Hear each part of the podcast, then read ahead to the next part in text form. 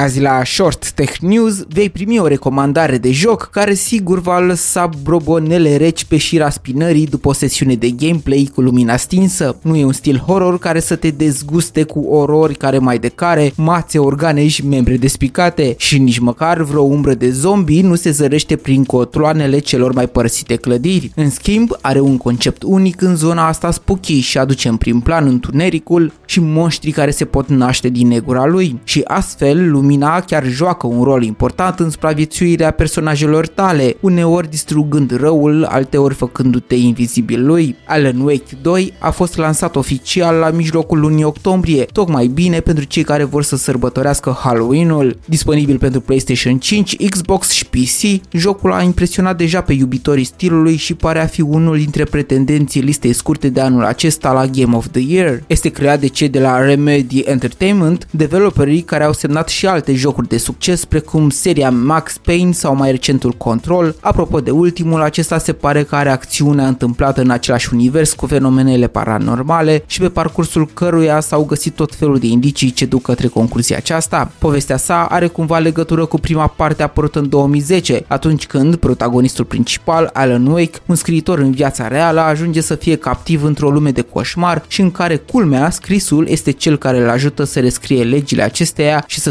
supraviețuiască. Recenta variantă vine sub forma unui third person survival horror și de data aceasta vei putea să faci pe eroul în două lumi diferite. În cea reală vei fi în pielea agentului FBI Saga Anderson, care te va purta prin orășelul Bright Falls, locul unde se întâmplă acțiunea și în primul joc lansat acum 13 ani, un fel de Twin Peaks cu creaturi supernaturale la puterea a doua. Creaturile posedate și cultiștii sunt cei pe care tu îi vei încerca să-i elimini în timp ce pe tot parcursul aventurii ai parte de enigme ce trebuie să rezolvate și nu-ți imagina că dacă le fluturi insigna de FBI se vor înmuia și se vor preda singuri. Va trebui totuși să descarci ceva încărcătoare în lighioanele întunecate care ți apar în cale. De partea cealaltă, în lumea întunericului, îl poți controla pe Alan Wake încercând să scape dintr-o versiune de coșmar al New Yorkului plină de umbre pe care nu le poți recunoaște ca fiind rele sau bune pentru că unele dintre ele chiar te vor ataca. Filmul, a, jocul, arată impecabil din punct de vedere grafic și îmbină excelent părți de gameplay cu scene cinematografice. Totul este un contrast sus-jos, întuneric, lumină, orășel mic, orășel mare, chiar și unii monștri au parte de simetrii, care sunt folosite pentru a accentua bizarul și a transforma toată experiența într-un horror de excepție. Nu te entuziasma foarte mult pe partea de luptă, armele și muniția sunt puține și de bază se pare că sunt lanternele. Un truc mișto stă în abilitatea lui Alan Wake de a rescrie anumite evenimente și de a reuși cu ajutorul acestei puteri să descoperi noi căi de a merge mai departe în poveste.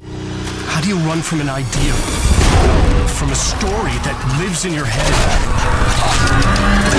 I need to escape this nightmare.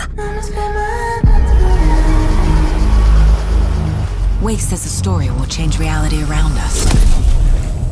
Jocul Alan Wake 2 se găsește deja în magazinele digitale de profil. Dacă vrei să experimentezi unul dintre cele mai bune jocuri de tipul horror, acesta este fără dar și poate unul care va ști să bage frica în tine prin atmosfera și tensiunea apăsătoare ce apare pas cu pas. Bogdan a fost numele meu și ai fost la Short Tech News. Mulțumesc de prezență și zilele astea vom dormi cu lumina aprinsă. Pe curând!